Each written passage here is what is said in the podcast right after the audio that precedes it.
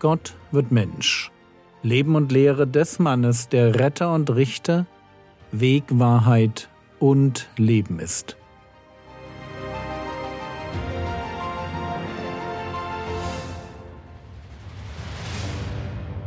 Episode 342 Die Speise zum ewigen Leben Teil 8 Wir waren bei der Frage stehen geblieben, die sich die Zuhörer Jesu stellen. Johannes Kapitel 6, Vers 52 Die Juden nun stritten untereinander und sagten, wie kann dieser uns sein Fleisch zu essen geben? Und das ist eine gute Frage, eine wirklich gute Frage. Wie kann dieser uns sein Fleisch zu essen geben? Wenn man so normalerweise vom Glauben redet und die Frage stellt, woran glaubst du? Dann hat man ein Glaubensbekenntnis im Sinn, das man hören möchte, einen Katechismus. Ich glaube, dass es nur einen Gott gibt, dass dieser Gott aus menschlicher Perspektive sich als Gott der Vater, Gott das Wort und Gott der Geist offenbart, dass dieser eine Gott das Universum geschaffen hat, dass er gerecht und heilig, barmherzig und liebevoll ist, dass er rettet und richtet, dass Gott das Wort in Jesus Mensch wurde und so weiter. Wenn ich frage, woran glaubst du, dann antworte ich mit einem Glaubensbekenntnis.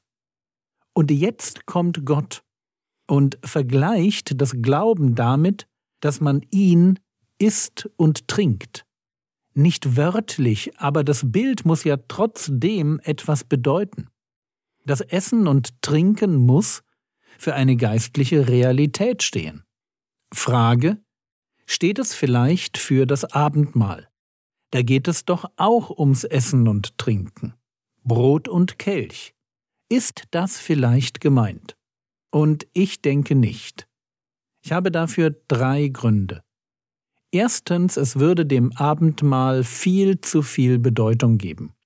Johannes Kapitel 6, die Verse 53 und 54.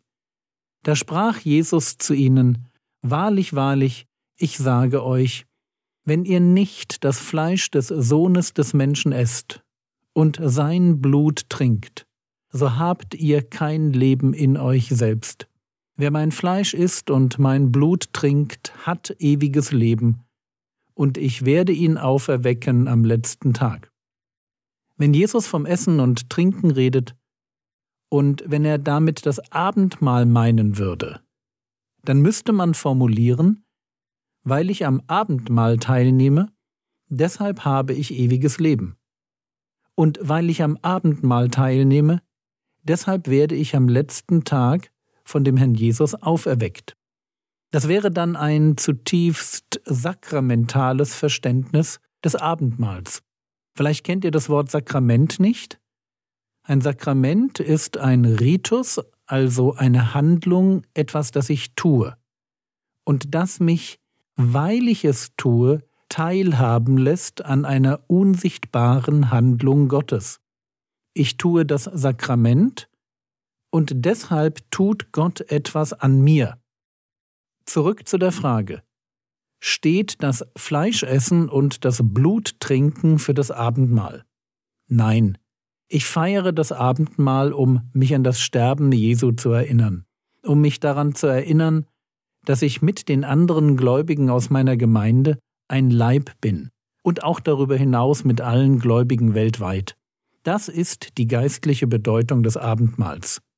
Ich feiere es zum Gedächtnis an das, was Jesus getan hat. Aber ich feiere das Abendmahl nicht, wie es Jesus hier formuliert, um ewiges Leben zu bekommen und auferweckt zu werden. Noch einmal Johannes 6, die Verse 53 und 54. Wahrlich, wahrlich, ich sage euch, wenn ihr nicht das Fleisch des Sohnes des Menschen esst und sein Blut trinkt, so habt ihr kein Leben in euch selbst. Wer mein Fleisch isst und mein Blut trinkt, hat ewiges Leben, und ich werde ihn auferwecken am letzten Tag. Ein zweiter Grund, warum ich nicht denke, dass der Herr Jesus hier aufs Abendmahl anspielt. Und der Grund geht so. Seine Zuhörer hätten ihn nicht verstanden und auch nicht verstehen können. Wir heute kennen das Abendmahl, weil der Herr Jesus es am letzten Abend, den er mit seinen Jüngern vor der Kreuzigung verbringt, einsetzt. Wir können das Abendmahl als ein Gedächtnismahl mit der Kreuzigung verbinden.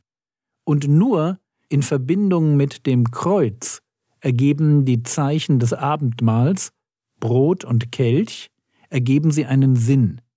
Hier an dieser Stelle, viele Monate vorher, ergeben sie für die Zuhörer einfach keinen Sinn. Das ist mein zweiter Grund, warum ich nicht denke, dass es hier beim Fleischessen und Blut trinken ums Abendmahl gehen kann. Und drittens, der Begriff Fleisch wird nirgends im Neuen Testament im Blick auf das Abendmahl verwendet.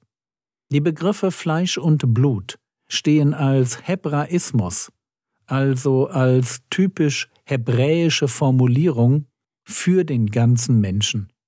Es geht Jesus darum, dass man ihn ganz, ohne Abstriche, in sich aufnimmt. Aber wenn vom Abendmahl die Rede ist, dann lesen wir nie davon, dass wir Jesu Fleisch essen sollen. Es ist immer vom Leib Jesu die Rede, der für uns gegeben wird. So, das sind meine drei Punkte, warum ich nicht glaube, dass Jesus hier auf das Abendmahl anspielt. Erstens, viel zu viel Sakramentalismus. Zweitens, die Zuhörer hätten ihn nicht verstehen können. Drittens, die Formulierung passt nicht. Bleibt die Frage, warum verwendet er dann das Bild vom Essen seines Fleisches und vom Trinken seines Blutes? Antwort weil er auf eine zutiefst dramatische Weise etwas klar machen möchte. Jesus möchte nicht nur mein geistlicher Lehrer, mein Guru sein, auf dessen weise Worte ich höre. Er möchte eins mit mir werden. Er möchte sich in mir wiederfinden. Es reicht ihm nicht, ein weiterer Bestandteil meines Lebens zu sein. Eben nicht, hier ist mein Job, hier ist mein Mann, hier ist mein Musikgeschmack und ach ja, hier ist mein spiritueller Meister. Darf ich vorstellen, Jesus aus Nazareth. Versteht ihr? Das wäre Jesus zu wenig, wenn er nur ein weiterer Aspekt meines Lebens wäre. Er will mehr. Und dieses Mehr ist gar nicht so leicht zu greifen. Aber hören wir ihn selbst. Johannes 6, die Verse 55 und 56. Denn mein Fleisch ist wahre Speise und mein Blut ist wahrer Trank. Wer mein Fleisch isst und mein Blut trinkt, bleibt in mir und ich in ihm. Da haben wir's. Bleibt in mir und ich in ihm. Das ist das Geheimnis von Glauben, jedenfalls Glauben, wie Jesus ihn versteht. Es ist das Geheimnis von Gemeinschaft. Ich glaube, und in der Folge bleibe ich in ihm und er bleibt in mir. Durch den Glauben entsteht eine unauflösbare Beziehung. Christsein hat damit zu tun, dass ich mit Jesus so eng bin, dass die Grenzen verschwimmen. Deshalb lesen wir auch an anderer Stelle im Neuen Testament davon, dass Jesus in mir Gestalt gewinnen möchte. Ich ihn anziehen soll oder mich der Geist Gottes in sein Bild verwandeln will. Versteht ihr? Es geht Jesus um viel mehr als nur um ein Glaubensbekenntnis oder eine Kirchenzugehörigkeit oder einen Ritus. Es geht darum, sich zu verlieren. Es geht darum, immer mehr Gemeinschaft mit Jesus zu wagen. Es geht darum, mich an ihn zu verlieren, so wie es Liebende tun, oder wie Salomo es formuliert. Hohelied Kapitel 2 Vers 16 Mein Geliebter ist mein und ich bin sein.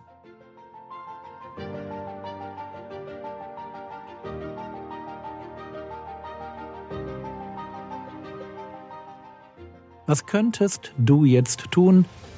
Du könntest noch ein wenig darüber nachdenken, inwieweit dein Leben von der Idee geprägt ist, immer mehr wie Jesus werden zu wollen. Das war's für heute. Das Jahr neigt sich dem Ende zu. Zeit für Vorsätze, neue gute Vorsätze. Wie wäre es, wenn du nächstes Jahr einmal die ganze Bibel oder zweimal das Neue Testament durchlesen würdest? Der Herr segne dich, erfahre seine Gnade und lebe in seinem Frieden. Amen.